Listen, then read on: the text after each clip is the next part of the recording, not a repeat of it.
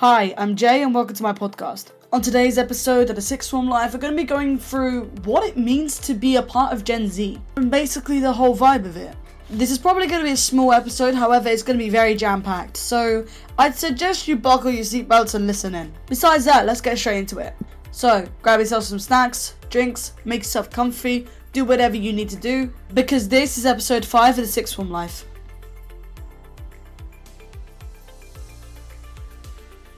So I think the first question that kind of comes about with this subject is what the fuck is Gen Z? So let me quickly give an explanation. Now, according to the Oxford Dictionaries, it describes Generation Z, or Gen Z for short, as a generation reaching adulthood in the second decade of the 21st century. The Oxford Learners Dictionary is describing Gen Z as the group of people who were born between the late 1990s and the early 2010s. Now, I know that is a very vague age range. Now, due to more research on top, I figured out that the age range of Gen Z, like specifically, is anyone born between 1996 and 2012, which basically means that anyone that's like, you know, just started in the workforce is within Gen Z. Now, it's good and all to say, oh yeah, I'm in Gen Z, but like, what does it actually mean to be in Gen Z? Sounds vague, but it is like a proper question that people think of because you normally think of every generation having a sense of style or like a sense of oh this is from the 60s or this is from the 70s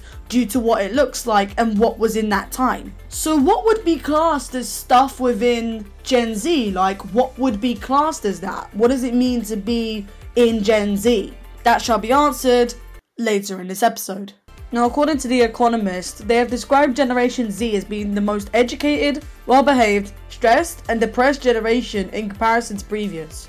I don't know what that means either. However, in 2016, the Varkey Foundation and Populus conducted an international study examining the attitudes of over 20,000 people aged 15 to 21 in 20 countries. And overall, they found that Gen Z youth were happy with their state of affairs. The most unhappy being from South Korea, 29%, and Japan, 28%, while the happiest hailed from Indonesia, 90%, and Nigeria, 78%. In order to determine the overall happiness score for each country, researchers subtracted the percentage of people who said they were unhappy from that of those who said they were happy. The most important sources of happiness were being physically and mentally healthy, 94%, having a good relation with one's family, 92%, and one's friends, 91%. In general, respondents who were younger and male tended to be happier. Religious faith, however, came in at last at 44%. Nevertheless, religion was a major source of happiness for Gen Z youth. In countries such as Indonesia, 93%, Nigeria, 86%, Turkey, of course, 97%, China and Brazil, both 70%. The top reasons for anxiety and stress were money, 51%, and school, 46%. Social media and having access to basic resources, such as food and water, finished the list, both at 10%. Concerns over food and water were most serious in China, 19%, India 16%, and Indonesia 16%. Young Indians, however, were more likely than average to report stress due to social media 19%. Now, according to the same study by the Varkey Foundation, which I stated before, the most important personal values to these people were helping their families and themselves get ahead of life, both 27%, followed by honesty, 26%. Familial values were especially strong in South America, 34%, while individualism and the entrepreneurial spirit proved popular in Africa, 37%. People who influenced the youth the most were parents, 89%, friends, 79%, and teachers, 70%. Celebrities, 30%, and politicians, 17%, came last. In general, young men were more likely to be influenced by athletes and politicians than young women who preferred books and fictional characters. Slay! Slay! What the fuck? Carrying on. Now, going in the sense of celebrity culture, that was especially influential in China, 60%, and Nigeria, 60%, and was kind of irrelevant in both Argentina and Turkey, both being 19%. For young people, the most important factors for their current or future careers were the possibility of honing their skills, 24%, and income, 23%, while the most unimportant factors were fame, 3%, and whether or not the organisation they worked for made a positive impact on the world, 13%. The most important factors for young people when thinking about their futures as well were their families, 47%, and their health, 21%. The welfare of the world at large, 4%, and their local communities, 1%, bottom the list. Now, it's fine and all to just say statistics, but it doesn't really mean anything. So, this is where the question comes in of what does it actually like mean to be Gen Z? And not even that, but what is the main objective of Gen Z? Now, to answer this question, I'm bringing back an old friend who has answered the question before in my videos. So, to answer this question, I'm having dear friend SK from Ireland helping me out. This is their answer. I'm not sure our generation has a main objective. We all seem to be in a state of almost panic. However, we all show that in our own way. Some people are scrambling to try and right the world that our ancestors have been ruining for us. Others are just trying to live. If there was an objective, I say that in a world where you don't know who's really there for you, you should probably spend time meeting as many people as possible. Grow your circle until you're satisfied and then revise that group and then narrow it down to the people you for sure actually care about and the people who actually care for you. At least then, if you don't get to where you thought you'd be when you were younger, your life will be filled with richness and fun and love. If our generation doesn't have an objective, they should make living their objective. Not surviving, but living and fully feeling alive. Which I think perfectly sums that up. I'm also going to get another dear friend and regular on this podcast, BP, to answer. This is what they said. So, according to BP, Gen Z's main objective is finding new things to do in the world and exploring out more to where they've not yet experienced. An example being having YouTube being a career or something along the lines of that which I think also counts. In my opinion, I think the main thing of Gen Z, like the main objective, is just to make the world more fun and to be able to give the next generation more opportunities to do stuff that we never got to at the start. We are making paveways for the next generation. As the generation before us did for us, and the ones before them did for them. So it kind of makes sense. I think what we're just trying to do is live our lives like we can with having fun. This generation understands the difference between living and existing. Because if you exist, then you're not doing anything. You're just kind of a husk of who you want to be. And that's not how you should be living your life. I mean, it depends on your whole opinion of life itself. But how I see it personally is your life is like a film. You are the main character. And if you're just existing, then there's no plot to your story. Sure, there's backstory to your character, but there's no plot of your actual movie. Your movie is just, you know, 1 out of 10 rating. And you want to be able to have a movie which people can remember you by. I mean, do you want to live your life like an indie movie or do you want to live your life like a blockbuster? I mean, for me, I'd love to live my whole life like it was a blockbuster film, you know, Hollywood and whatever. Because then I understand just how much work I put into my life to be able to get to where the end of the film is. You know, I will remember the shit that I did when I was younger. Okay, sure, I may not have an idea of like where I want to get to by an age, but at the end of the day, I'm not gonna stop trying to get to where I want to be. And if I don't get there, then tough shit, I pick something else. So at the end of the day, it kind of depends on your opinion on life, but that's mine. And this kind of brings into a whole nother part of this conversation where it's kind of like, okay, sure, this is the objective of Gen Z. But we are a part of Gen Z, so what does it mean to be a part of Gen Z? What does it mean to be that? And to answer this question for me, I'm gonna get a couple more people to help out. First, we have JA. This is their answer. It means we have freedom. It means we are able to overcome things, to fix the world and create a safe environment for everyone. Which is a sweet answer, not gonna lie. Then we have the fucking novel of an answer from a new person. So, this is JJ from America. This is what their answer is. I feel there are many things when it comes to being Gen Z, from our humour to our diversity to how we deal with politics. One thing I do know is how Gen Z has to be the generation where we've been left to deal with what previous generations didn't care to fix, now at its worst states. An example would be climate change. Though from previous generations, Gen Z has been ridiculed for being the most sensitive generation, which to an extent is false. What our generation has done is see matters such as women's rights, LGBTQ situations, people of colour, and BIPOC, disabled and neurodivergence, and different religions as things to not be joked about no longer and to stand for these minorities for the long future to make a change. Though, of course, when I say to an extent, there will still be some people within Generation Z who, due to family, since a lot of these things are taught, may not be keen on changing their views for the better.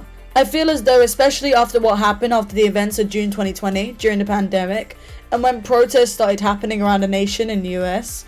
However, of course, there are some negative aspects to Gen Z, such as the cancel culture. Yes, cancel culture has worked for many situations against bad people who refuse to change their ways and show change. But the power of cancel culture has been used for the worse, having of a lot of type of people across platforms who have shown change for the better through many forms of evidence, but people don't see that to be true due to something they found from a person 10 years ago. Also, with being Gen Z, we're viewed as the generation of bringing mental health to light, breaking the stigmatization of mental issues that have been frowned upon for centuries. In conclusion, there's not one right way to be Gen Z, but of course, we are viewed as a more unique generation, I would say. Break time! This is your intermission block. I repeat, this is your intermission block. Pause here so you can make yourself some drinks, snacks, get yourself more comfy, possibly finish something off that's been bugging in your mind, and I'll see you in a bit.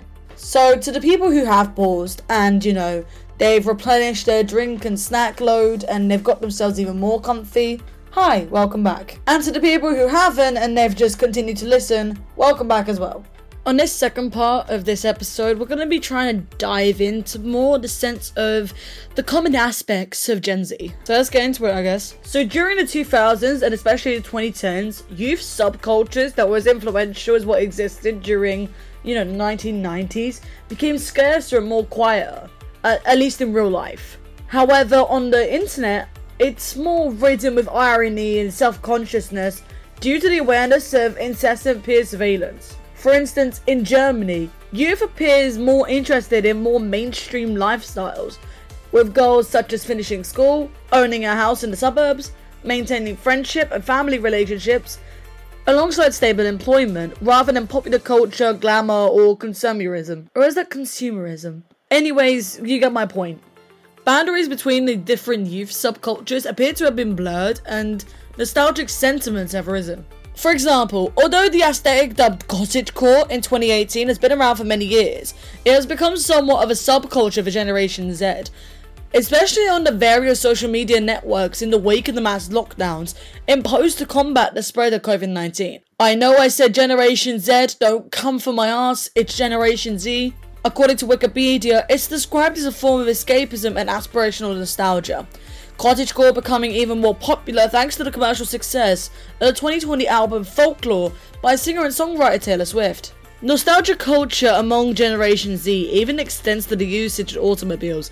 In some countries, such as Indonesia, having social media communities surrounding the purchasing of used cars from earlier decades. Now, being a Gen Z myself, I can't exactly say anything bad when it comes to old cars because even I want old cars. I tell you, the things that I would do to get myself a Dodge Charger, a 1970s Dodge Charger, just like Vin Diesel, is epic. You can't even comprehend the amount of shit I do just to get that car. And like, while these are like implicit ways to figure out if someone is a Gen Z or not, there are more explicit ways. Now, to answer this question, we have CL on the line, and this is their answer. Now, according to CL, the ways in which you can look out for someone who is probably a Gen Z is through their clothing, with all the aesthetics and the cores and stuff like that. And kind of their hair. Examples being the ego haircuts, the chokers, the chains, and a long stuff like that. Now, a survey conducted by OnePoll found that while museums and heritage sites remained popular amongst British people between the ages of 18 and 30, 19% of them did not visit one in the previous year. There was a big gender gap in attitudes, with 60% of female respondents and 26% of males saying that they never visited museums before. In short, Gen Z people prefer staying home and watching television or browsing social media networks to visiting museums or galleries, which I find a little bit, just a little bit hypocritical from the fact that that's what most like aesthetics are made out of. The researchers also found that cheaper tickets, more interactive exhibitions, a greater variety of events, more food and beverage options among millennial and Generation Z consumers. Now, personally, I'd say that the reason for this is due to media and film, and kind of a little bit of shifting too. Now, I usually find that the reason why vintage clothes are becoming more popular is due to the whole vibe of what is called light and dark academia. The only way I can explain these two aesthetics is basically saying, yo, imagine if you were posh living in the 80s running in a gallery, a museum, or a library with your partner, or meeting the love of your life in that same place. Now, I wish there was another way to explain it, but there isn't. Like, that is the easiest way to explain this aesthetic. And it's in, like, a lot of media and film, and it's, like, getting more popular. A big example being the representation of the Marauders era from Harry Potter. So, Lily, Sirius, Remus, all them people. And like this kind of European medieval castle vibes, everyone just seems to like. Specifically, non Europeans. And the whole themes of escapism and shifting and being able to have this opportunity of going to a different universe that you know and love without actually having to go anywhere is just the thing that people love. People will never get bored of it either. That's a big thing. People don't get bored of this stuff. Heck, it's not even just for that aesthetic, it's for every aesthetic in the world. And more. Heck, it's not even for just aesthetics, it's for fandoms too. Basically, anything tangible in the world that could be changed into some form of reason that people dress up or people do things you know that anything tangible can work. And the reason why like this stuff is getting really popular netflix netflix and amazon prime. For example a 2019 report by childwise found that children between the ages of 5 and 16 in the uk spend an average of 3 hours each day online. Around 70% watched netflix within the past week and only 10 watched their favorite programs on tv now, among the people who watched on-demand shows 58% did so on a mobile phone 51 on a tv set 40% via a tablet 35% on a gaming console, and 27% on a laptop. On top of this, around 1 in 4 came from families with voice command computer assistants such as Alexa. YouTube and Snapchat are the most popular gateways for music and video discovery. Childwise also finds that certain television series that aired within the 1990s or early 2000s, such as Friends, proved popular among the young people in the 2010s. This is our way of getting nostalgia and like connecting to our parents more than ever. For example, for me, it's music. My whole family lives within performing arts. Literally, my grandma was a blooming theatre actress. My dad took English literature. My mum took drama. And somehow I'm doing this. Anyway, my point is, is that most of my family has been in some part of arts, whether that be literature or performing. And my mum, my mum loves music. Um, it's just a thing. My mum just loves her music and she listens to it all the time. So it came as no surprise that the way to communicate with my mum was through music. And the amount of 80s to 90s songs that I know. There's a lot. Some of them I don't even blooming remember. My point is, is that that's how the communication works. Being able to communicate through common ground is just the best thing ever. Especially if it's with two people from completely different generations. It's just nice. Now, during the first two decades of the 21st century, writing and reading fan fiction became a prevalent activity worldwide. Demographic data from various depositories revealed that those who read and wrote fan fiction were overwhelmingly young, in their teens and 20s, and most of the time female. For example, an analysis published in 2019 by data scientists Cecilia Aragon and Katie Davis at the site fanfiction.net, which I used a lot, showed that some 60 billion words of content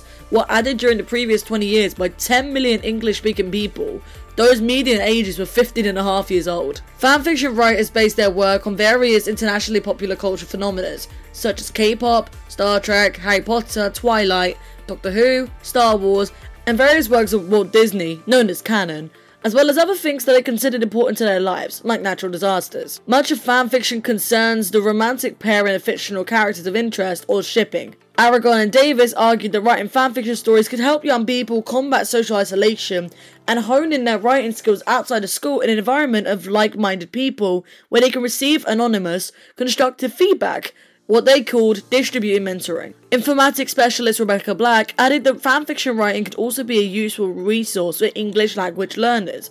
Indeed, the analysis of Aragon and Davis showed that for every 650 reviews a fanfiction writer receives, his or her vocabulary improved by one year of age, though this may not generalize to older cohorts. On the other hand, children browsing fanfiction content might be exposed to cyberbullying, crude comments, and other inappropriate materials. Now, coming from someone who like did actually solidly write fanfiction, and I still do, I guess I can understand. Now, I did try using fanfiction.net and I hated it. It's just the format was not that great. Reading wise, it's the best. And I agree with the analysis stating that, like, when you're reading more, especially fan fiction, your vocabulary gets better. I normally read it and it normally helps me out whenever I'm writing stories. To be honest, I haven't read one in ages. But I think for writing purposes, I probably prefer Wattpad, which I've been using before it was even like a proper, like, oh my days, this is like an aesthetic, like, thing. And it was popular. I was using it before it was popular.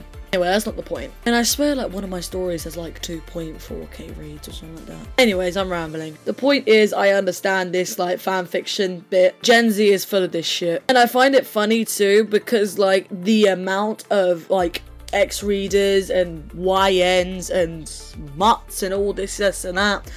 There's so many of them, and I wish people would stop. But you know, people aren't gonna, so we might as well just up with it. Um, as for the age part, yeah, I was quite young when I started writing them. I think my first fan fiction was when I was around 14, so can they blame me? Not really. It helped out though. Heck, I'm writing an original story and I love it. But I wouldn't have done that without my fan series or my fan fiction, so creds to them, I guess. And with that, I think it's the end of the episode. Before you do finish off this episode, please, for the love of God, go to Instagram and follow omnisexual.pride. It is highly appreciated. You can also check out my YouTube, J Kiraz, K I R A Z. And also check out my own Instagram, j.co. underscore. Also, spread more words about this podcast. It's just nice. Anyways, thank you ever so much for listening, and I hope to see you soon. Cheers, bye.